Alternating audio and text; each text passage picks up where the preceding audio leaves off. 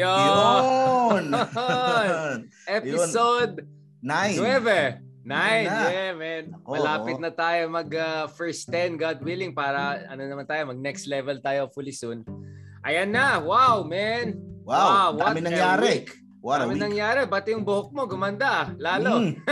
Nag, ano ka, stress, stress release ka ba? Hindi, kasi ngayon na lang nagbukas yung mga ano barbershops. Right, Matagal right. So, nag-ECQ eh. So, ano ba yan? Uh, parang pakita ka ng fully vaccinated ka? O, o okay ka? Ganun ba yan? May, may Mm. vaccination man- mandate pa yan? Ah, yung Ayun. pinuntahan ko, parang wala naman. Wait But lang. yung So naka, naka-suit ka ng mask nung nag-ano Mm. ka? habang ginugupitan. Wow. Parang masarap, hindi masarap mag-enjoy. Ah. Naka-mask din yung ano, yung ano, salon. Mm, naka full Yung ano. PPE yung ano Ay, yung Alam mo, na-miss ko talaga yun. Eh, yung Mm. Lalo, ako kasi mal, ma- medyo makapal ang beard ko minsan. Nagpapashave ako doon. Or ano, so, mamasahin Pamper talaga. nila. I know, man. There's Buti nothing like it. Tapos na yung- uli. Tapos yung may mga quotes na George Clooney, quotes na Justin Timberlake. Oh, we're not endorsing a specific barbershop, but you can guess if you've been there, no? Parang Mm. happiness, di ba? Okay. Wow, man. Yun. This is it. So, okay, let's let's be honest about it. Okay. Um, alam natin and you know na alam ko yung magiging tandem, no? Which Mm. is Isko and Willie Ong, no? Yes. So we discussed that before the tandem was released. Uh, we have had our own sources for that. So mukhang may mga hindi natuwa sa choice na yan, no? Mm. At marami rin na natuwa na sinasabi na, well, this sounds like a very safe and steady strategy. May mga nagsabi na, nako, not safe and steady, pero sell out ang, ang team na ito. Kaya yan ang pag-usapan natin. Yun, So sige. ikaw, ikaw Mark, I'll put you on the spot Yeah. because So, we know para for what. Klaro din For- sa mga listeners natin. Uh, Oh, very- saan galing itong choice na to, no?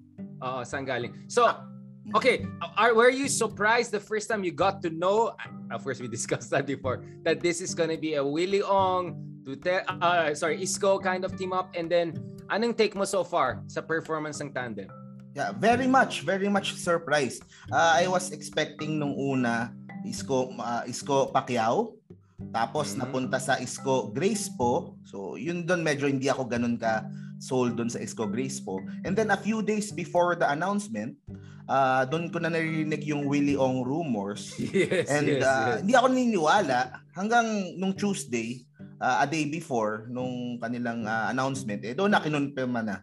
And uh, nung una, I was uh, parang uh, like, I was doubtful. Parang I, I wasn't sure Yeah. what to think about it. Why? Bakit? Bakit? Because uh, Let's it's an out of honest. the box choice. hindi siya politiko.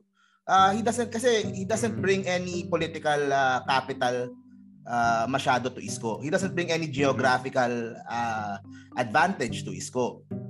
So, ang dala-dala niya is social media na malakas din naman si Isko. Though magkaiba yung kanilang uh, market. Diba? Right. So nagulat talaga ako. And uh, nung una parang medyo uh, medyo nagdududa ako kung tamang choice ba yan. Pero Mhm. uh, Willie Ong won me over kaagad nung nagsalita siya doon sa proclamation rally nila. Pati yung mga ibang solid Isco, anong reaction nila? Ah, ibang everyone likes it. Isco. Lahat ng mga solid Right, Isko likes it. Right, right. Ah. Nakita ko yung message mo eh, like uh, ganda ng speech ah, mga ganun. Yeah. Oh, I was really excited about the speech. Ah, kasi 'di ba nung Wednesday nagkaroon sila ng proclamation rally sa Baseco. Si Isko Moreno nagsalita, he announced I am running for president. So ako ah, two years araw-araw nakikinig ako ng Isko Moreno speech. So medyo medyo ah, Sabaw na. Oh, hindi naman sa pero alam alam mo 'yon, parang uh, uh, his usual uh, his usual uh, self na magaling mag-speech. Pero nung nagsalita si Willie Ong, doon ako talaga na-touch talaga and uh, doon ako na-excite. What Kasi- what what was in the speech ba? Yeah, what was Okay. in the speech that really caught your attention and uh, or touched your heart for that matter? Ah, kasi doon sa speech niya, Mhm. kinuwento niya na why he made a decision to join ISCO. Tapos he was very humble but at the same time, he offered ah, solutions doon sa problema ng bansa which is ah, healthcare related. Yung sa pandemic and sa COVID and sa And uh, it's a breath of uh, fresh air eh. Parang yung usual na mga politiko na nagsasalita, parang uh, you, you heard it all na eh. Nung si Willie Ong nagsalita, na, na uh, hindi politiko pero problem solver and uh, right. At may may may credibilidad no na may credibility I mean, for, a doctor, oh. for a doctor, a public doctor, someone helping everyone. Yeah. Nung sinabi niya na hindi ko sisirain yung pangalan ko uh, para lang uh, pag siya yung humawak dun sa healthcare sa bansa, naniwala ako eh. Kasi talagang he worked so hard for his right. name na so uh, tapos eksakto pa na ang problema natin uh, sa pandemic tapos yung mga issues pa na lumalabas ngayon uh, 'di ba yung sa mga pharmacy na yan and yung sa mga PhilHealth sa right. DOH uh, sa nurses yung sa uh, sahod ng mga nurses tsaka mga doctors So, uh, doon maraming problema eh. Parang saktong-sakto. Yung... So, pwede siya maging DOH secretary too? I mean, like, because vice presidents can be cabinet members too, right? Yeah. Possible, possible. I mean, right? I mean, yeah. that would be an interesting situation. Win or lose, tingin ko. Aha, win or lose regardless. Win or lose, oh. Basta That's manalo si Isko. Mm. Uh, one shoe, shoe in na siya for, oh. for cabinet position. Ta- tapos, okay. uh, the one thing I really What else? Like, what else? Uh, dun sa after ng speech niya, kinausap siya ng media, he was very clear then na sabi niya, papayag ako dito sa kampanya nyo pero we do it on my terms. Ano ibig sabihin? Hindi ako maninira ng ibang kandidato. Wala akong sisiraan. I will I will not change my style. I will not change who I am. Basta I will offer solutions kung ano yung expertise ko. Uh, so yun, so hindi right. siya magiging attack dog ni Isko. Kasi posible 'yun eh. 'Di ba? Ganoon naman kadalasan eh na right yun na yung VP mo will do what you are not willing to do or what Oo. you should do parang above the fray ka siya yung padala mo no to do the Oo. dirty job so baka parang baliktad pa nga parang si Willie yung pa nga yung hindi masyadong doon nga siya na ano doon nga siya nahihiritan so yun tapos sinabi din niya na may, meron siyang sinabi doon sa interview eh na um okay lang po kahit uh, hindi ako manalo basta mapanalo natin si Isko so ganun right, yung right. sinabi so, niya worker. So team oh, worker. team worker. And uh, sinabi ni Isko, syempre, gusto ko uh, team up na. Kung boboto niyo din naman ako, might as well yeah. vote for, for my partner na. And uh, kasi yun eh, uh, sa sa Isko, there are two ano eh, there are two sides to Isko eh. Isko the politician and Isko the problem solver. Siguro in choosing Doc Willie Ong, mas nanaig yung Isko the problem solver. So I think mm-hmm. yun yung doon ako the more technocratic yung technocratic mm. approach no uh, yeah. andito tayo for public administration hindi lang para mamumulitika no or to win power uh, mm. in that sense uh, and then of course uh, Dr. Willie Ong is also supposed to be strong among OFWs right I yeah, mean, that's, he, that's one of the things we're getting yeah very strong he placed number 2 sa sa, right, sa, sa elections yeah. election 2019 when he ran for senate yeah. yeah very strong very strong. Of course I, I would suppose that has a lot to do also with the social media presence of he and also mrs uh, dr doctora ong no? Uh, yeah so it's it's a teamwork uh, that the two are doing. I mean i'll just be honest i mean uh, i had some short interaction with uh, dr ong uh, back in 2019 no? Uh, actually it's a up public uh, college uh, kami nag-meet uh, uh, and, and and he was very polite. He was very nice uh, very i mean like respectful like parang siya pa nga nagtanong sa akin sa audience, right? Like siyang next speaker. Pero audience, siya, siya nag-raise na kami. May tanong ako kay Prof. Darian. Tapos, uh, Prof, parang hindi ko naintindihan, parang medyo complicated. Pwede ni-explain po sa akin, uh, siguro, like, like sobrang maamo, sobrang mm. sa, madaling kausap. Mamaya tayo pupunta sa ano ha, sa mga oh, criticism. We're still in the pros, yeah. no? So baka may mga nagagalit na sa atin dalawa, no? Um, so ako, I had very positive impression of him. But, when I caught the wind na a, a, a doctor who lost in the last Senate is gonna win.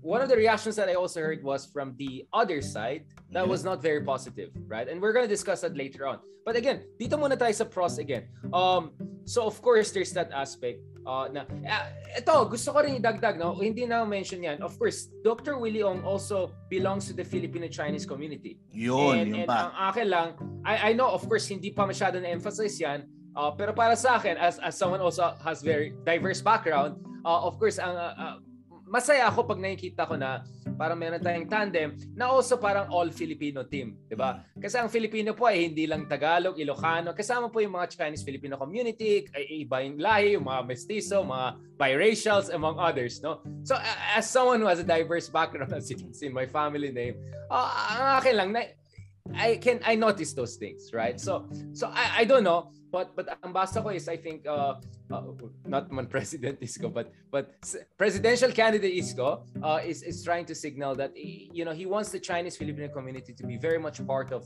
uh, you know how we govern ourselves because they have been a very important integral part of the Filipino community and being. Filipino uh, alam ko sinabi nila uh, ayoko ng dilaw, pula, whatever pero ang lahat ng Filipino moreno but But that also includes the not so moreno Filipinos, right? Yung mga true, medyo mestizo at saka mga uh, ating mga Filipino-Chinese communities. So I'm just saying, that aspect parang hindi masyado na-emphasize. But but ako lang, for me, it's a positive thing. I like that. I like that. And that doesn't mean naman si Isko will be pro-China. It just means that it's an inclusive uh, kind of team. So there are lots of pros to go here also, no? Uh, but of course, yeah, initially, from what I know, there were efforts to bring it together with um, Pacquiao, and this will bring us to the next issue. Don't worry, my segue. Um, I, I heard that Isco actually prefers more graceful. I tried to confirm that with the sides. I never got a decent answer. Uh, but my sense is one reason I didn't push through with Pacquiao is because Pacquiao is more in a crusader mode. No, so if I'm gonna use a word for Pacquiao is crusade. Yung sinasabi niya corruption talaga. No? So galit na galit daw siya ng corruption. Now, we can debate about his intentions and everything, but but yan ang line niya. But, but, I got to know before he even used this in his speech that the term that uh, Isco used is I want to be a healing president, right? Uh, and that has, I'll be very honest about this, that has raised a lot, a lot of eyebrows over the past few days. And I can see the effort of Mayor uh, Yorme Isco to kind of explain that healing uh, you know, does not necessarily mean that we're gonna just forget about the past entirely, right? Mm-hmm. But at the same time, there are certain words coming out or certain interpretation of the words of Isko Moreno that is suggesting that wait, are you saying that let's just move forward and let's just forget about certain things, including what happened in the martial lawyers? Uh, I, I can explain that. Yeah, I, will bring that to you because that is related to Doc Willie Ong. Mm. Because Doc Willie Ong also got a lot of attention And for anyone like me who posts something about Isko at maraming mga followers from certain side, right? Immediately negative yung response. Oh, yun. Kasi y- yung negative Isko na yun sa inyo. Is healing president.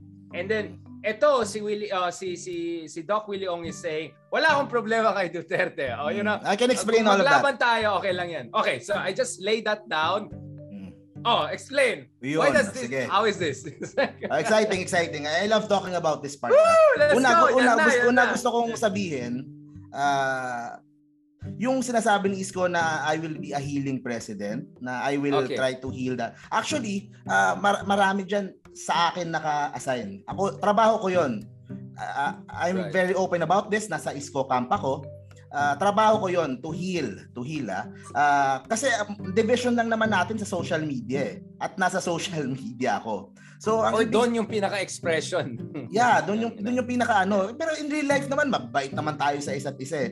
Pero yun nga sa social media yung away-away. So trabaho ko yun ah. So uh, this is really um, my work dito sa kampo ni Isko Moreno. Pero when he says na uh, he'll be a healing Wait, is that is that your work? Sorry, sorry to cut you, but parang feel ko that's also you. I mean, I, I don't think this yeah, is a, uh, Isko I think that's just you. You're just like that. You're you just you're I'm a, a nice person. guy, right? That's why nag-team up tayo, right? Oh. We may not have exactly the same ideas about politics, but you're a nice guy. I, I'm just saying, like, you know, yun lang. Sige, go ahead. Yun. So, when, pag sinabi niya na I'll be a healing president, hindi ibig mm. sabihin na lahat tayo nag-agree sa politics.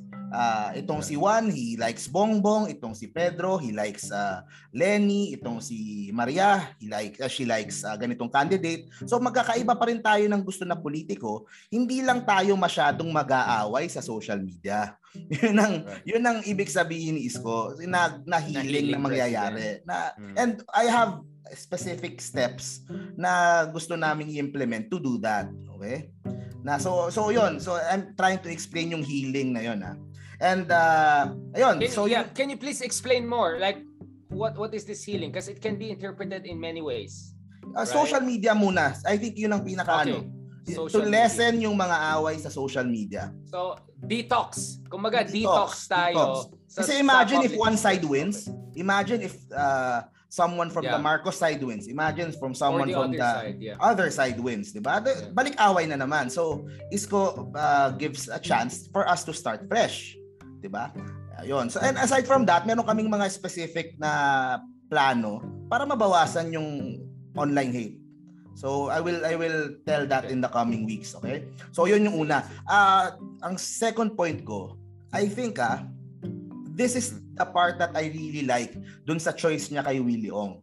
This might sound an, uh, as a negative sa mga listeners natin, uh, pero sa akin, I think this is the number one positive sa pagkuha ni Isko kay Willie Ong. Si Willie Ong kasi is an identified DDS. He is identified Yun! noong 2019 Yeah.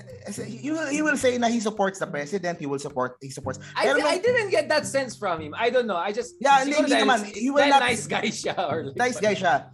He will not say it straight. Pero nung Aha. 2019, ang kasama ni Doc Willie Ong sa kampanya, the first time I met him in uh, sa office namin sa may Morato, kasama niya Glenn Chong, Mocha Uson. Uh, They were the campaigning picture of yeah, the picture is circulating. I think Ayun. everyone does. Ayun.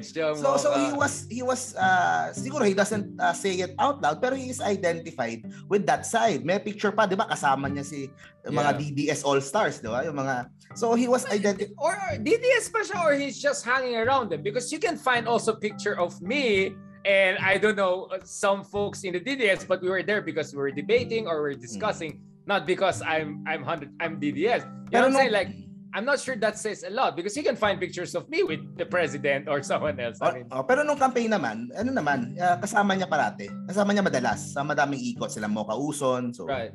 So yun, so, So, doon they siya campaign na-identify. together. Yeah, and, So, and sa mga sa mga DDS posters kasama bloggers, siya. yeah. Mm. Yun. So ah so maraming nasaktan nung nung ah, ah, Willie Ong moved sa kampo ni Isko. So pero I think, I think Oh, I see. yeah. So so there are people in Isco camp who are not comfortable with the No, no, no, the other side, the other identified. side, sa DDS side. Aha, sa DDS side. Oo, Aha, sa amin kayo, magkalilipat diyan. So they thought Ganon. Insara siya, ganon? Or we... we, we Dapat, oo. Aha, A month ago, akala ko kay. Sara siya. Kasama ko siya Oh, about a month uh, Alam- Dr. Willie Ong is from where where is he based? Is he is he Manila guy? Is he a uh, Bisaya guy? Where is he from? Alam ko Metro Manila lang eh. Alam ko Metro Manila lang si Doc Willie. I have to check, double check on that kung yung yung sa Yeah, of family. course, we're not gonna give his address or violate his privacy. I just wanna Oo. understand yung ano niya. Pero yun nga, ang na, sa sa Isko side, everyone is ano, I, I can definitely say one uh, a big majority ng Isko supporters are happy with the Doc Willie choice. Okay? Kasi uh, he may not bring uh, masyadong marami to Isko, but definitely he won't do any harm. Yun yung So, yun yung ano siya? safe, Ah, net, safe lang. Net neutral. Net neutral, oh. Net at neutral, least, yeah, at least. Yeah. Pero yung yung, walang yung walang liability. Yeah. yung symbolism na he was identified uh, he's uh, identify siya as a DDS tapos lumipat sa kampo ng Iisko doon pa lang Right. malaking bagay na, na it's possible pala kaya ako naaasar din sa mga kaibigan natin on the opposition side na na, na tinitira Attacking me for posting anything on Isco now. I mean, I'll just Yeah. be brutally honest. Anything Yeah. I post on Isco now, they're gonna show Doc Willie Ong thing. They're gonna show some, Yun. I don't know, pic- The, the, see ah, ito, it's important for the opposition side to hear this ah, na they are attacking Doc Willie Ong. Ah. Sinasabi ko to sa Facebook ko na Sige si lang, Doc bro. Willie Ong identified sa DDS pero siya ang pinaka maayos, pinaka matino, pinaka decente, pinaka pinaka humble doon sa side na 'yon. Okay?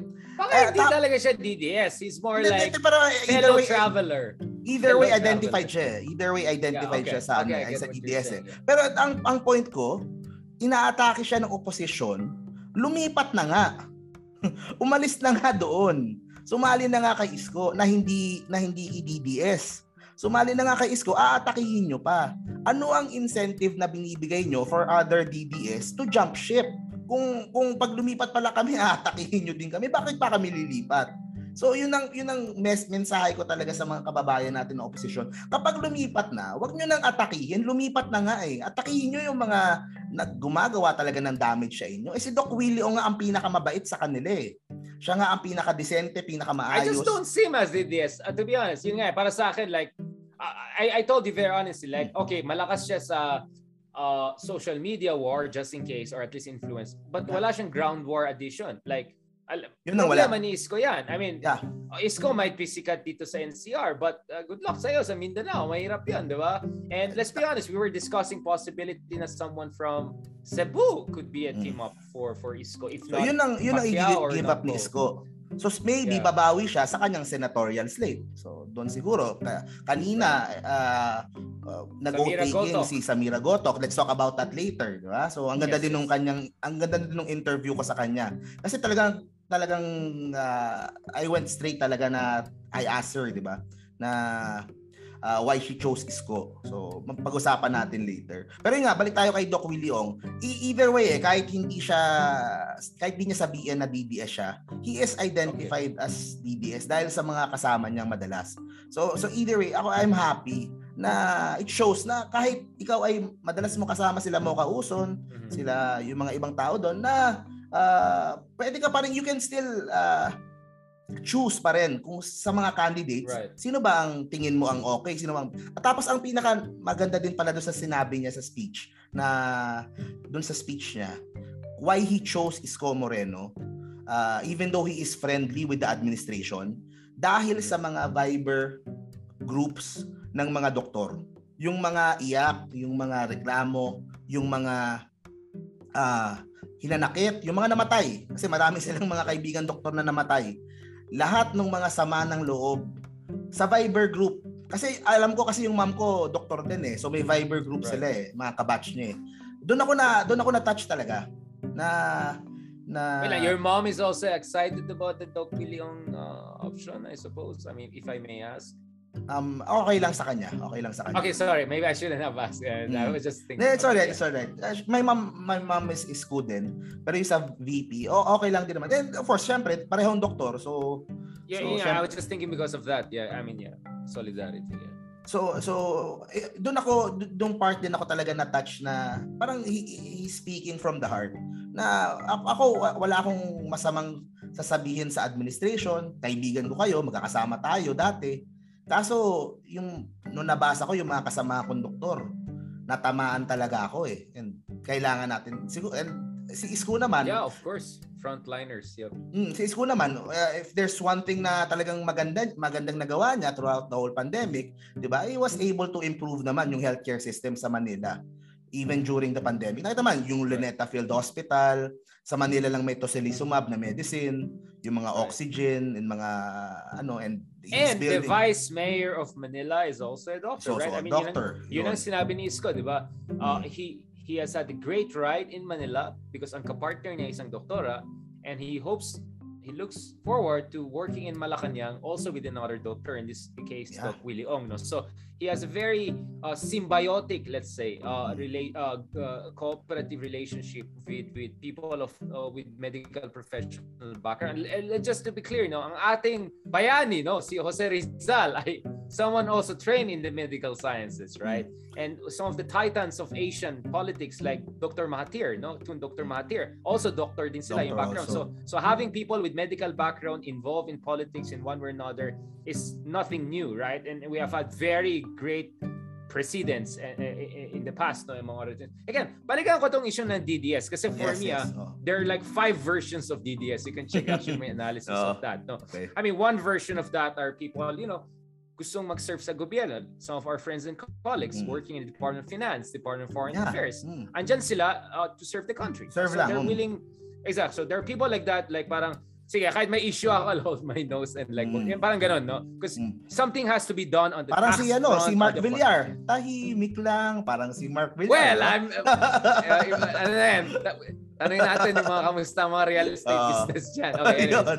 Ano Ah, parang and then- yun yung una, yun yung una. Right. And then there are other people, of course, are there because of uh, geographical issue na parang uh, Mindanao people who feel that they have been marginalized. So he's the son of Mindanao. So even if they may not not necessarily agree with him politically, they see him as one of them. No? So there's a Yeah. sense of geographical, ethnic, cultural. The same with Bongbong. Ah. Exactly. And then there are, of course, the opportunista types na nagbadbandwagon, dating dilawan, biglang nag-shift, no? Maraming ganon. Ah, nakita natin, from 3, naging 300 yung PDP laban. May mga ganon, di ba? And then the fourth level are probably people like uh, Doc Willie Ong, no? Who, who may agree with certain issues with President Duterte. On other issues, if they disagree, it's not a primary issue to them. They rather focus on issues that are very much uh, in line with ang galing oh, naka-apat na. But the fifth level are really the DDS, right? Like uh, like whatever sinabi tao ng Duterte, kahit nag ano, yes pa rin yan. Parang we will, kahit he contradicts himself, we're with him.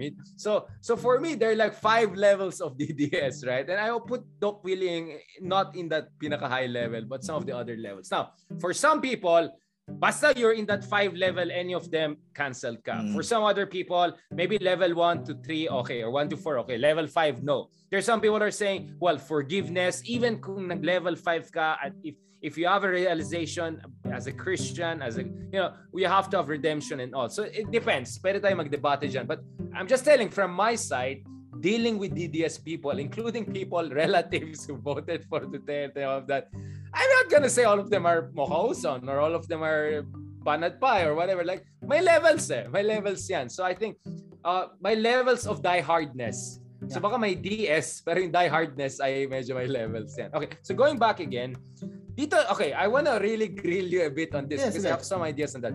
On the issue of healing again, okay, I agree absolutely with you. In fact, the whole idea of Project Pilipinas was a detox long-form discussion, right? Hindi tayo nagmumura, hindi kita tinatawag na bayaran or hindi mo.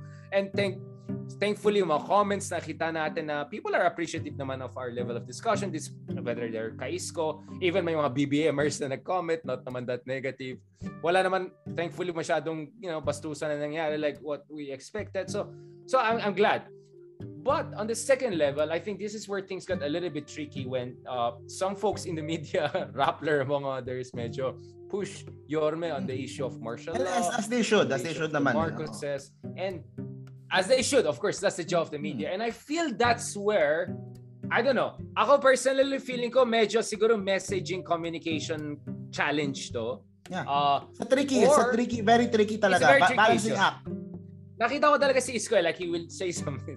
But I know what Isko is trying to say because his fear is that he'll be taken out of context. And the problem is that's how media works, right? Like they cannot put your whole transcript there. They'll try to get highlights. And sometimes it's possible you'll be taken out of context. So nakikita ko medyo nahirapan. So for instance, uh, I get a lot of quotes from uh, Isko which is very encouraging to me. Like uh, sinabi niya nung panahon ni martial law, wala siyang trabaho, etc. So, you know, he's realistic about facts on the ground. So hindi siya subscribe about some imaginary golden age. At the same time, I hear from some friends say, eh, di ba sabi ni Isko, ano, uh, kalimutan na natin yung nangyari sa martial law, move forward na tayo, or si Duterte, bigyan ko ng cabinet position yan. You know what I'm saying? So a lot of people are I, I can answer din yung mga, quotes, I can answer din right? yung mga points na yan. Yeah. Kasi that's so, my Please answer. Oh, sige, sige. Sige, respond to that. Because oh, let's, let's, the, uh, the way I see it, the mayor is really trying to balance this because the healing thing. Kaya ako, ah, ewan ko, nakita ko yung post, nakita mo yung post ko, sabi ko,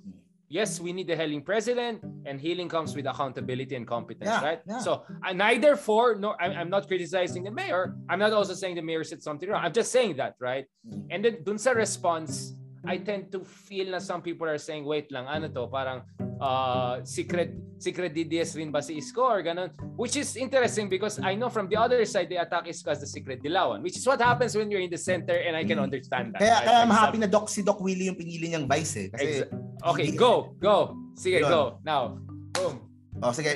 Kaya happy din ako na si Doc Willie yung pinili niyang vice doon na, na DDS kasi it gives us room para kumuha ng mga senatoriables din na coming from opposition.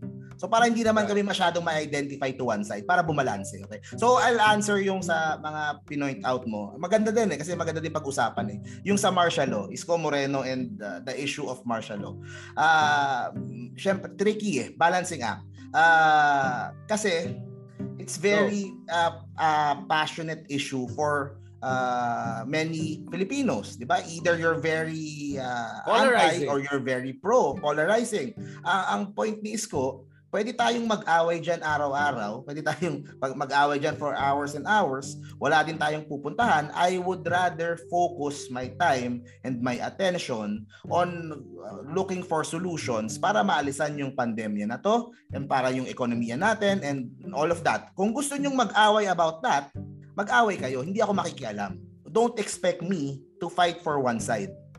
I think ganun eh. I think ganun yung pinaka mensahe. Na, ay, okay, nangyari. I will, let me pin you down on that. Sorry, Mark. I, yes, I'm gonna yes. do this too because mm. Yeah, because I want to give you a chance to to to clarify to our some of our friends who are kind of making a whole. Ito, this is my personal ano, I'm not I'm not yeah, yeah. I don't You're not running a through mind, ah. spokesman of, of him, Yeah. but as a as a solid ISCO person, Mm. what you This is how say perhaps things, reflects. so. Yeah, yeah, exactly. I mean, it's nice to see a solid. Again, you're not the spokesman. Let's be very clear about that. Mm. Uh, and- and the mayor has already said what he has said, and Mm. we'll try to get him also later on. But but going back again to that, kasi the thing is this. Yes, of course, ayaw natin ng away. Pero kung may ka- kagaguhan na nangyari, parang hindi rin tama na sabi, ay, wag kalimutan na natin yan or wag natin pag-usapan yan. Because if an an injustice has been committed, if if people were imprisoned, if people were tortured, if money was stolen, big time, um, actually not, I'm just saying this because uh, Yeah, yes, you want to be healing president, you don't want to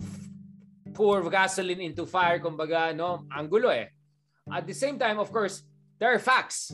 May facts na may ninakaw. you know what I'm saying? Like, PCGG has already may mga 3 billion dollars na sila na-retrieve. Uh, there are facts that people were tortured, including a former professor of mine, no? Na, you know, we can have him as a guest. Uh, there, it's a fact that, you know, the martial lawyers happened and certain negative things happened. So, does saying that you are healing president mean just le- let bygones be bygones and forget about the past and let's just move forward and let not get accountability. Because ang issue ng mga critics ngayon is injustice has been committed and too many Filipino presidents didn't do their job to hold certain people accountable and that's why we're here today. So if you want true healing you need to bring justice because otherwise you'll never have healing because not talking about something will not solve it. It will continue to fester. You have to ultimately go with the side of justice. And i mean pwede tayo bumalik sa biblia Jesus Christ was not there to make friends with everyone, right? He made a lot of enemies because he stood for the truth and justice. I'm saying this because Isco Moreno says God first, right? So let's go back to and you know Proverbs, right? He who justifies wickedness and he who justif and he who condemns right the righteous are alike both abomination to the Lord. This is in Proverbs. This is in in in in in the Bible. So if you know, I'm sorry, like those are the quotes that I remember because I think they're very relevant to our discussion. So ikaw, base dun sa understanding mo, what does really healing entail? Does it entail any accountability? Does it entail forgetting about accountability? Does it entail just pretending the issue is not there? Or, or, or is it about like, okay, there's a problem there, we have to deal with something, but there's also a bigger issue here that we have to also focus on. That we Okay. cannot, kumbaga, compartmentalize natin itong Compartmentalize. issue. I- I- I- That's my term. Mm. Sige, um I'll explain, okay?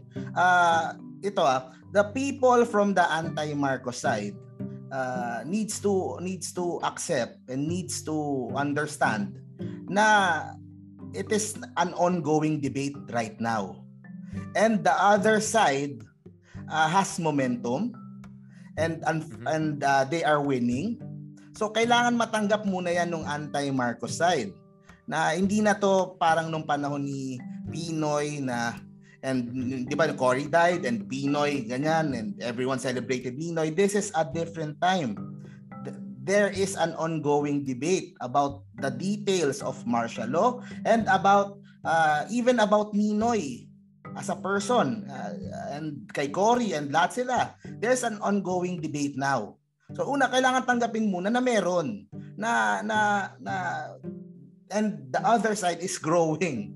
And they're growing fast di ba yun ang yun ang unang kailangan maintindihan ha yung yung fact na yun ha pangalawa pangalawang point ko ha Mhm. kung meron mang gagawin ito ha da- ang biggest contribution siguro na maibibigay ni Isko Moreno sa anti-Marcos movement, 'di ba? Kasi uh, anti-Marcos movement. Uh, the biggest contribution Isko Moreno could give that group of Filipinos is to make sure that Bongbong Marcos doesn't get back to Malacanang. 'Yun ang contribution ni Isko Moreno to make sure that Not Bongbong sure Marcos that's a contribution. That's just him That's winning the very big. right? That's very big. Kasi if Okay, can Bongbong Marcos gets back to Malacanang, difference? burado ang anti-Marcos from ano. Burado sa, The sa purge. libro natin. 'Di ba? Mm. Use your imagination kung anong mangyayari uh, when, when Bongbong Marcos wins Malacanang. 'Di ba? Sa akin, uh, yung yung the mere the mere uh, gagawin Isko Moreno is to prevent uh, Bongbong Marcos from getting back to Malacanang kasi syempre si Isko gusto ding manalo I think I think that's a very big uh, right. thing na he could, he could do for the anti-Marcos uh, uh, group sa ating bansa. Kayo na magtuloy.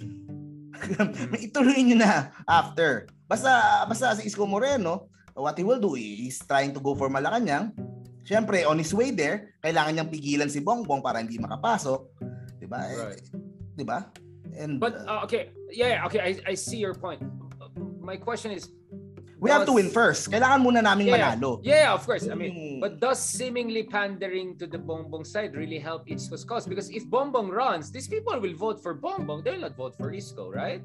I mean, if you're a BBMer, why should you vote for Isko if BBM? Eh, all sides have moderate, ano naman, all sides have moderate uh moderate supporters. Tapos uh, so, so pwede ka eh. pro Marcos But in these elections, you might like Isko Moreno more no, than no, not not everyone, not everyone who will vote for Bongbong ay masasawag nating pro Marcos. Some of them might just be anti-liberal.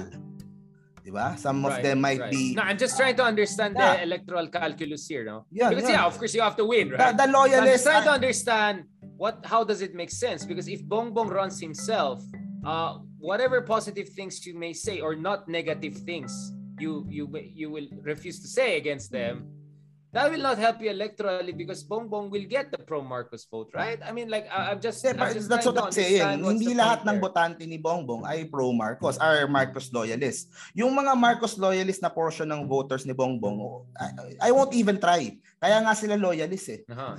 Naging loyalista pa sila if they would vote for someone else. But marami, all sides naman, maraming moderate na may mga, mga iba-ibang issues that they they have. Some of them uh-huh. so sectoral, what you're saying diba? that there there are people who are not gung ho on BBM. They're not super loyal Siyempre, type. Lahat like, naman eh, lahat naman eh. But but they don't like to hear quote unquote dilawan attacks on the Marcoses because they're sick and tired of that and they want to move on. So yeah. let's call them move on move oners, right? Pwede, so they're the move oners. Okay, we're already coming up with terms here, no? Yeah. So they're the move oners who may be open to vote for Isko even if Bongbong runs. They, they're because, the I think a better term is the never dilawans. Never okay, yellow. That's more DDS na. No? Okay. But oh. yeah, but, but No, no, no. But, no, that's uh, that's ano, that's uh, that goes then for Bongbong ano. Kasi mm. it's interchange, interchangeable. When Sarah said she wouldn't run, ang dami ng supporters niya moved to Bongbong. So they're interchangeable. Sure. Okay, I get it. I get it. I'm just saying there might be people who may not hate hate the liberals too, but they just want to move on. Eh, they just want to move on. Like move on in a sense that uh, walang katapusan ng debate na ito. I mean, because uh, let me just say my point. There's no debate on the facts. Who's, whoever questions the facts, uh, you know, go and find your own university and all. But there, there's definitely a political, emotional debate about the circumstances and meaning of the martial law. So, I mean, let's just be very clear about that. There's no peer-reviewed new study that questions everything that has already been said on martial law.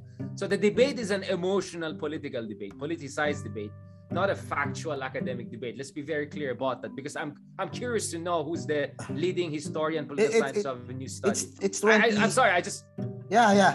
Ah, uh, pakilala kita, yung kaaway mo sa comment section ko nung isang araw, he's the leading. Remember 'di ba yung sa comment section ko, meron ka nakaaway? He's the leading do, uh, Marami akong kaaway. I mean, like, Marcos. No, no, no. Yung yeah, sa akin. Yung sa I know akin. the Marcos uh, point uh, of view. I'm, I'm talking about like there's no debate on the facts from an academic established point of view. I'm sorry, like from the academic. Let's just be ano, brutal yun.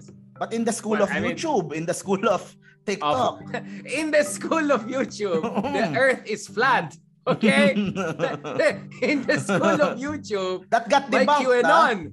That got debunked nung yung no, yung merong live stream flat. ng paano no. live stream ng ano pataas yan, bro? ng rocket conspiracy ng mainstream media yan huwag kang magpaloko sa mainstream De, media yun nga bro sa, sa in this day and age 'di ba even even yung mga yeah. facts that we hold dear are up up for debate. And that's the reality that yun nga that's why I, I was saying doon sa unang point ko na something post na kailangan nga, mag-get post, nung post facts yeah yeah alternate facts di ba? Sabi da kailangan matanggap nung nasa anti Marcos side na merong ongoing debate ngayon. It's no longer na na ito ito hindi. And marami yung nasa kabilang side. They are growing. Okay. Mark let me say this Because people will say the reason why suddenly dinidebate yung mga yan is because hinayaan yung isang grupo to reconstitute themselves and become strong. Because Yeah. if you ensure justice three decades ago, we won't be in this situation. But because hinayaan lang yung situation, walang justice, we are here today. No, I, And I'm the anti-Marcos clear, groups no? dropped Yeah. the ball, to be honest. Or five- they the did not uh, up the game, no, to make themselves interesting. They're not on YouTube, right? I mean, they're not. Where, where are they on YouTube? Are they are they active in YouTube? They're not, right? It's purong BBM people, it's purong DDS Yeah. people, or maybe Yun. some people like us who are not, you know. So so yeah, you're right. I absolutely right. The messaging has to uh, upgrade. Uh, there are people like me who support Ninoy, but I don't necessarily buy the whole, you know, that whole thing, right? Um, Hmm. So so it depends, but but I see where you're coming from. Okay, medyo. I have I have a good ah. I have a good goat. Oh, go, na go, go. I, I Please, want to please, ano. go, go. I uh, I have this professor in Ateneo, si Professor Leland. Uh, development studies ako from Ateneo. Uh, after Right, the right. uh, basta around 2016, ganun. Sinabi niya sa akin, ito yung advice na binigay niya sa akin. Kasi there was a lot of fake news and mga lumalabas na ganun. Sabi niya, Mark, uh, you know, we, we should fight fire with facts. Ba? Fight fire with facts. After several years, I came back to my professor. Sabi ko, Professor, mali ka, you're wrong. You don't fight, in this day and age, you don't fight fire with facts. You fight fire with an even larger fire. You burn down the house. So, yun ang, you, you can't, you can't fight yung Yeah, fire. Facts alone are not enough. Not right? enough. There has to be a narrative. It has to be sexy. It has to be exciting. Yun. I absolutely agree. Kailangan magets mo yung audience Yeah. mo. You just can't di- dictate the facts to your audience. You you burn down the house, you start over again. You explain ulit. Hindi na hindi na pwede you. na Okay, puro medyo, medyo maybe not burn down the house, but maybe uh, fire versus sexy facts. You know, it's like, eh, anyways. no, no, I no. Yun, doon, doon, doon papasok. The opposition will keep on making this mistake over and over. You don't fight fire with facts. You fight it with an even larger fire. You Okay, can see we're you can see the example on my on my blog. Ah, sige. You, We, we'll you can discuss see the in the exa- next episode. example. Example. I want to give an example lang din. Kung ano ibig Sige, sabihin sige. ko. Um, si Larry Gadon from the Marcoses, di ba? Attack dog ng si, mga ano, Marcoses. si, uh, ano, si, Oh, si Bobo, Bobo, ganun, di Yeah, ba? yeah, yes. Yun. He- he's a family friend, okay? So, uh, he's nice to me. Pero kagabi, He's nice Ah, in person. in person, in person. Tuminga eh. So, so kagabi, sinabi niya na kasi parang Isko Moreno said na possible yung revisionism if Bongbong Marcos wins which is totoo naman na talaga namang Facts. uh, revisean yan eh pag Aquino re-revise pag Yeah. ano re-revise so revisean sila pero anyway sabi ni ni ano ni humirit si Gadon na ano Isko Moreno anong sinasabi mong revision revision bobo ka ganyan ganyan ka ampaw ka ganyan ganun parang ganun yung sinabi Pati niya sa Isko na rin. Oh, hindi, of course, kasi it's, it's going to be Isko versus BBM. So, uh, so away, aw- so inaaway niya. Tapos inamon niya ng debate si Isko Moreno. O, di ba? So, ha- how, as, as someone na YouTuber for Isko, how will I respond? Will I respond with facts? No, I didn't respond with facts. Di ba? Kasi kahit even if I respond with facts, they won't believe it din naman. They made up their mind. So, so wha- what did I do? Ako humamon sa kanya ng debate. Before, bago mo hamunin yung mayor namin ng debate, uh, you you fight the vlogger first. Te- I-televise natin. O tapos sinasabi niya, bobo si Isko, bobo si Isko. Sabi ko, sige, ikaw na matalino. Kami na bobo. Pasensya na kasi si Isko nagtraba ah, nag-aral lang sa Tondo High School. Hindi siya pinag-aral sa Europa. Kaya kaya siguro that's why, that's why siguro you look down on him. Nag-aaral siya sa mababang paaralan ng Rosario Eh, kahit Almario. naman sino, binobobo niya. Kahit yung mga, De, mga pero pero that's may, that's the whole na point. may pinapanalo. Ano, ano bang, has Gadon won any case? Pero, pero eh, eh, anyway, that's that's my whole point. You don't fight Yeah. fire with facts. Kasi saan, saan ako dadalhin ng facts ko kung ano? They won't believe it anyway. They have their own set of facts. Diba? So so you you uh, if they're bullying you, you fight back. You show your strength. Ganun kasimple. It doesn't have to be about facts. Kasi kasi it doesn't work. Kasi if it works, then we wouldn't be in this problem right now in the first place. I mean the anti anti Marcos side. They wouldn't get be they wouldn't be in this problem in the first place if uh, facts worked, di ba? Mm, mm. So, so Buhay na buhay ka, Marka. uh, the Buhay other na buhay side ka. has their own set of facts. So ganun Okay. ganun lang and it's a debate. That's that's my point. Sige, sige. Next question. Yeah, yeah I, I get your point because, you know, um, we can go on on this forever. But I think I, there's another important one. Ano yung sinabi ni Isko, nagbibigyan ng cabinet member si Duterte? Ayun, I can answer that also. That's also funny. Okay, That's please also, go ahead. uh, kasi, kasi that, yun yung sinasabi mo that was taken out of context. They were asking him, what if uh, Duterte won the vice vice presidency? Yeah. So will he give Duterte uh, cabinet position? Kasi ang yung lumalabas sa news na parang kahit kahit hindi naman maging vice president si Duterte, bibigyan pa rin ng cabinet position. So tinanong si Isko na kung mag-VP si manalong VP si Duterte, will he give a cabinet position? So Right. nasabi So niya oo. If my democratic mandate si, Is- uh, si Duterte bilang vice president, how is he gonna deal with it, right? That's Yeah, very different yeah, from bigyan ko lang siya ng cabinet position. You wanna hear you wanna hear ano? You wanna hear how I how I come in the story? Oh, Sige, ngayon ang nilalakad ko ngayon, kung sakali lang, if by some chance, of course I will campaign for Isko and Doc Williong dahil nandun ako sa kampo na yon. But if by some chance manalo si Pangulong Duterte bilang Vice President at bibigyan siya ng ka- ng cabinet position, I am uh, I am suggesting na ilagay si Pangulong Duterte sa PIDEA. He could head PIDEA and then finally finish yung kanyang gustong matapos. What do you think, Chard? Eh, uh, Uh, Kamusta I yung think aking suggestion? Like, I think he will like PNP and PDEA and AFP, all of them put at one. No? I think makukulangan siya sa personnel. Why not gawin siyang spokesman? Magmura-mura lang siya dyan.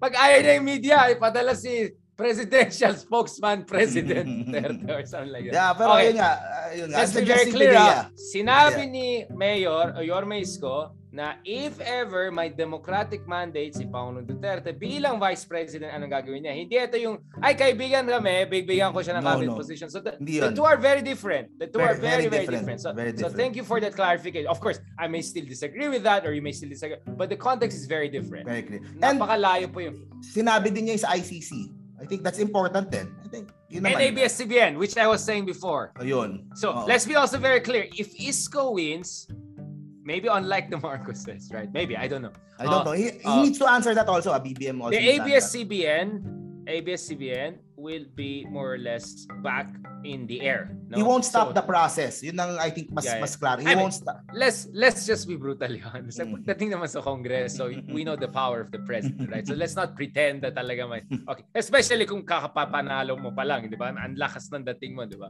So so Isco will somehow oversee or coincide with the restoration of ABS-CBN to the air. So let's be very He also said that it's open that the Philippines rejoining the ICC. Although, let me be very clear, technically speaking, even if we are not part of ICC now, because of our, the unilateral withdrawal of the president, which, by the way, was not approved by the Supreme Court, the Supreme Court made a decision, right? The President Duterte could still face, actually, potential prosecution, no? Uh, for the for the war on drugs. Dahil ICC uh, recently said that an investigation will move forward because mass atrocities are still covered no even though hindi ka na kasama sa ISIS but anyways that's a, that's a Yeah, kung wala issue. namang But ginawa, kung inosente naman, then you have nothing to fear. Diba? Yun ang point ni Isko. that's what we always say right that's what we always say right Hmm. um you Then, think in, in oh, okay. fairness, ha, he said that also to De Lima. Diba? yes Kasi, diba, yes, yun din, yes, that's another issue. yes. so we'll let justice run its course Yeah.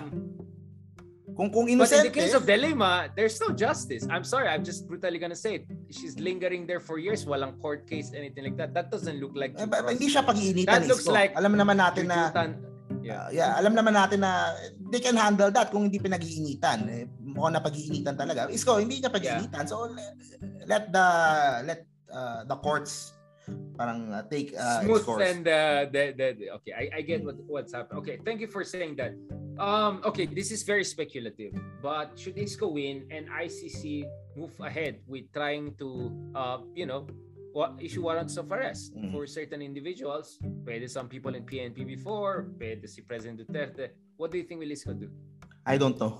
You don't answer, right? I don't know. okay. I don't know. It's a very because for me that's a very big issue that's a Mm, it's a very very very, big big issue. issue Oh. because depending on how Isko stands on that, which I believe he'll not, he'll never, he, he doesn't want to answer that, right? Because Mm. whatever answer he gives, one side will be burned automatically, right? Because if he says Let's cross open, that bridge when we get there.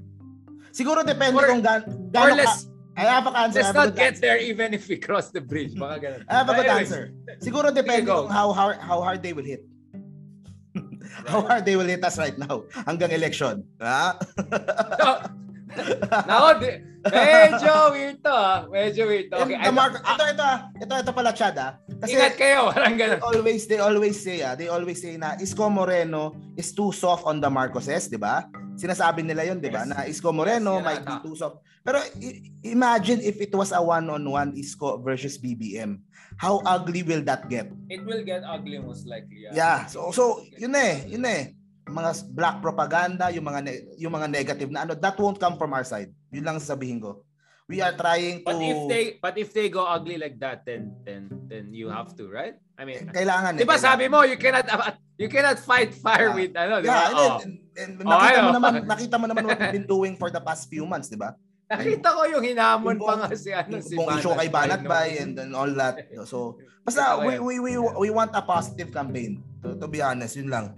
Ah, kasi, kasi, we believe na our candidate can win on his own merits without destroying the other candidates. So, yun. Sadly, that's just not how politics works, right? It's Yeah. also about negative. Who's who's the most hated and uh, that's the problem, right? I mean, alam din natin in working place, uh, matino that- ikaw the may thing is, matino even if- empleyado, ikaw pang sisirain. Oh. Even if we don't hit BBM, kahit sa side namin walang hit BBM, hindi naman tatahimik yung mga anti-Marcos natin na, ka- na kababayan. So, sila, so definitely they will hit Yeah. on BBM. So, Yeah. Di ba? Yeah. Pero Oh, we, so we, bro- we at least at least from our side, at least from the campaign mismo, we want we want Right. a positive ano. So so you're you, so Isco is getting a lot of hit from DDS already. I've been seeing that for months. Even ako in-attack me if I post anything remotely not negative or positive about Isco, no? So you're saying the BBMers are also now there or not yet pa? Hindi kasi sa- kasi the DDS naman that's been attacking us are ano eh. Parang pag um, ina-attack nila si Isko, you can't recognize kung loyalista ba to o DDS eh. They they're just DDS attacking Isko eh. So it's Aha, hard to differentiate eh. Malalaman mo lang naman kung loyalista yan o di, diehard Yeah. DDS yan kapag ang tanong na is between Sara or Bongbong. Doon mo na mala, doon nalalabas, ay ito pala loyalista, ay ito pala more on Duterte. But pag umaatake sila, magkakapareho sila ng atake. So Right. so right. Ganun din naman. And yung kay Lenny side, ang dami na ding umaatake sa amin ngayon. But ito pala ang maganda. Uh, I have been very clear kasi ako, I speak directly doon sa base ni Isko. I've been very clear. Huwag niyong aawayin yung mga Lenny supporters. Let's be patient with yeah, them. I don't Tama see lang. that. In fairness, yeah, I don't Mm. see in fairness. I mean, let me just say, whatever anong position mo, Project Pilipinas to, no? I'm very glad with seeing the level of uh, yes, dissent uh, in exchanges I'm seeing. Even the if there's disagreement, disagreement, it's the I mean, actually even the BBMers. No, I mean, you may have seen some of my stuff got viral on Facebook about you know, give me 21 years, ganun. Um, in fairness naman, the BBMers would comment something like respeto na lang or etong interpretation more ganun which is very very different from what you tend to get from certain other side which is ah bakla gago bayaran you know like you don't get that so ewan ko lang I'm, slightly things improved I would say online. Uh, let's see later on with the candidates. I hope it doesn't get too ugly. But I don't know part of me saying siguro it could be less ugly than 2016 kasi grabe yung 2016 bro. So Grabe, pastusan na di ba? Hmm. I mean whatever you think about President Duterte, you know, the things that were said in 2016, next below the belt, I just don't think BBM is that kind of guy. I don't think BBM will go below the belt against this guy. Even Sarah, I mean, even Sarah, I don't feel she will say the kind of things that we heard in uh so uh, yeah i mean I, Yeah, of course it agree. could be a lot of blood but i'm slightly more cautiously optimistic that these elections could be actually less toxic in certain ways than than 2016 kasi 2016 parang the floodgates opened eh. like parang, Everyone was caught by ah, surprise eh. Oo, so parang biglang all ano eh, parang free for all yung laro, like parang go go go. Ngayon medyo medyo nagda-die down yung flood. Andun pa rin yung flood, ah. Pero you know, it's it's a very, I think all of us realize this toxicity is a net negative for everyone. And Yeah. and even for the side who have been benefiting from their troll farms, even they realize at some point they have to tempo it because uh, you're gonna just provoke more the other side. Walang katapusan ito. Ah, Sige, I, so I have to say one thing dun sa ano Go, ah, sa Mark. comment section ah. It's, this is one example ng mga sinasabi ko sa healing. Go, go Ah, ahead, go ahead. kasi a few months ago, Facebook ah, made this change na pwede mo nang i-turn off yung comment section for pages. So imagine mo Oh, kung nice. walang Parang kung YouTube, walang comment, ha? Parang you- YouTube, di ba? May ganang option din. Sa YouTube may option na ganun. Sa Facebook, a few months ago, they started with that. Oh, So meron na pala. if you have look at mga news pages sa Australia, wala nang comment section. You know why? Kasi parang sinabi nung oh, yeah, boards yeah, yeah, yeah, know, yeah, yeah, yeah. Ah, 'di ba yung Oo, oh, oh, tama tama tama tama tama. You're you're absolutely right. Na na if merong libelous na kumalat doon sa post mo, kahit nasa comment section, the publisher will be held liable. So tinanggal na lang nila yung comment section nila. So yeah. imagine 'di ba na ganun pa lang right. how much level ng toxicity yung mababawas sa online. Okay, so yun yung isang point ko. The other point ko, kanina nakausap ko si Samira Gutok. So, right. pag-usapan na natin. Um, tinanong ko siya diretso, uh, what do you think about kay Isko? And of course, alam naman natin, galing kayong opposition. So, what right. do you think about yung buong nangyayari ngayon? Sabi niya, uh, uh, I understand yung mga question kay Isko na hindi siya mature right. enough, na siya ay enabler ng mga Duterte, na siya ay uh, lahat ng mga lahat ng mga binabato ng mga opposition kay Isko, si, binanggit ni Samira. Pero sinabi niya na uh, at this time na pandemic na problema, uh, may mga kababayan tayo who are not so much concerned about the ideology but more about the solutions. Right.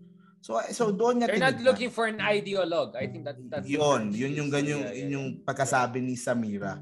So right, right. That's that's the reason. And nakita naman niya, nga like I said, pagdating sa healthcare, uh, maganda yung naging performance naman nung Manila kumpara sa mga ibang course, cities and ano. So of course. So I think that part really uh, resonated. Yeah. Resonated and uh, siguro uh, yung sa Muslim din, yung how Isko treats our Muslim yes, much, brothers. Much more progressive. Yes. Yeah, 'di ba yung pinagawa yung uh, Muslim cemetery sa Maynila. Pinag-usapan natin natin 'yan. Yeah. 'Yun, 'di ba? So so yun yung yun yung point ko eh kasi uh, iba-iba yung iba-iba yung issues per tao. It's not necessarily na ang choice ko is kung dahil anti-Marcos ka o dahil pro-Marcos ka, 'di ba? For Muslims, 'di ba, ang issue nila is mga issues concerning concerning uh, Muslims, 'di ba? So right. maraming maraming ganun. So I think yun yung sinusubukang itakal ni Isko na kung kaya naman, kung kaya naman na tumutok muna doon sa mga sa mga problema ngayon. 'Di ba? Yung bat, yung debate between the pro Marcos anti Marcos tuloy niyo 'yan. But mas maraming importanteng kailangan gawin. And uh, yun nga, I think that's why he chose then Doc Willie Ong.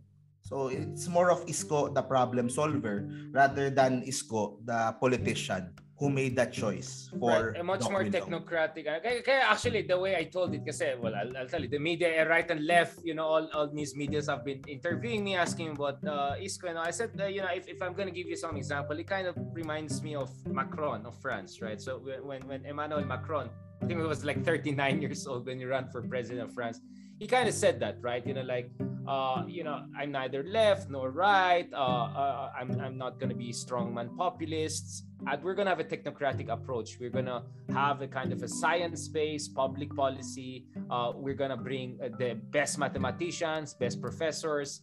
Uh, we're going to completely revolutionize how Fr- French politics is run. Kick out all the establishment, right and left. So, yung third force ism, right? That's very Macron. That's very, very Macron. That's what Macron did a few years ago.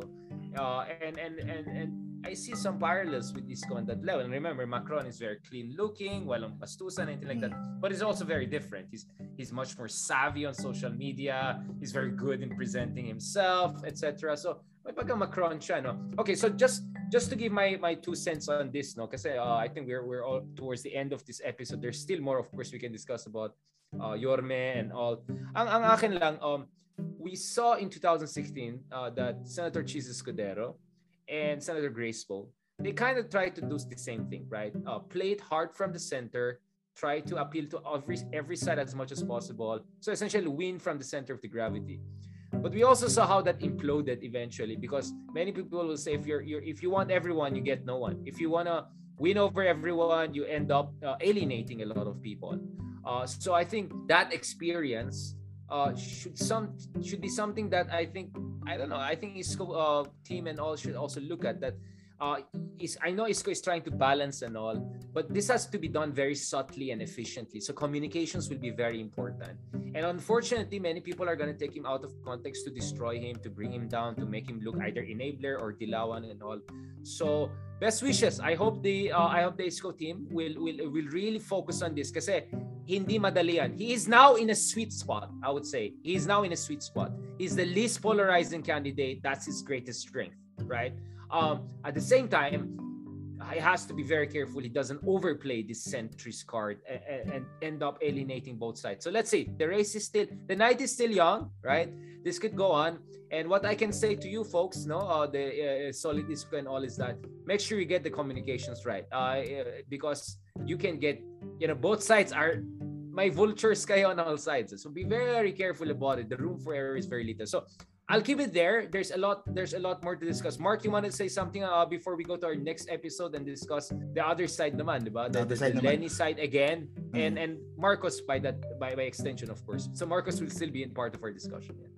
Yeah, um, two things lang. Uh, I think ang maganda kung Isko not choosing the opposition or the administration is hindi niya dadala yung baggage ng parehong grupo. So bakit niya kailangan dalin yun kung wala naman siya kinalaman for most of it? So he can start fresh. The Philippines can start fresh. So and uh, lastly, ang message ko lang sa mga opposition friends natin na uh, you are welcome dito sa kampo namin. So, yun, yun yung aking medyo promotion sa side namin. You are welcome here. And uh, safe, so Isko is not just a lesser evil. So Isko is just not a lesser evil. I, by the way, I don't believe in lesser evil because lesser evil means someone is evil.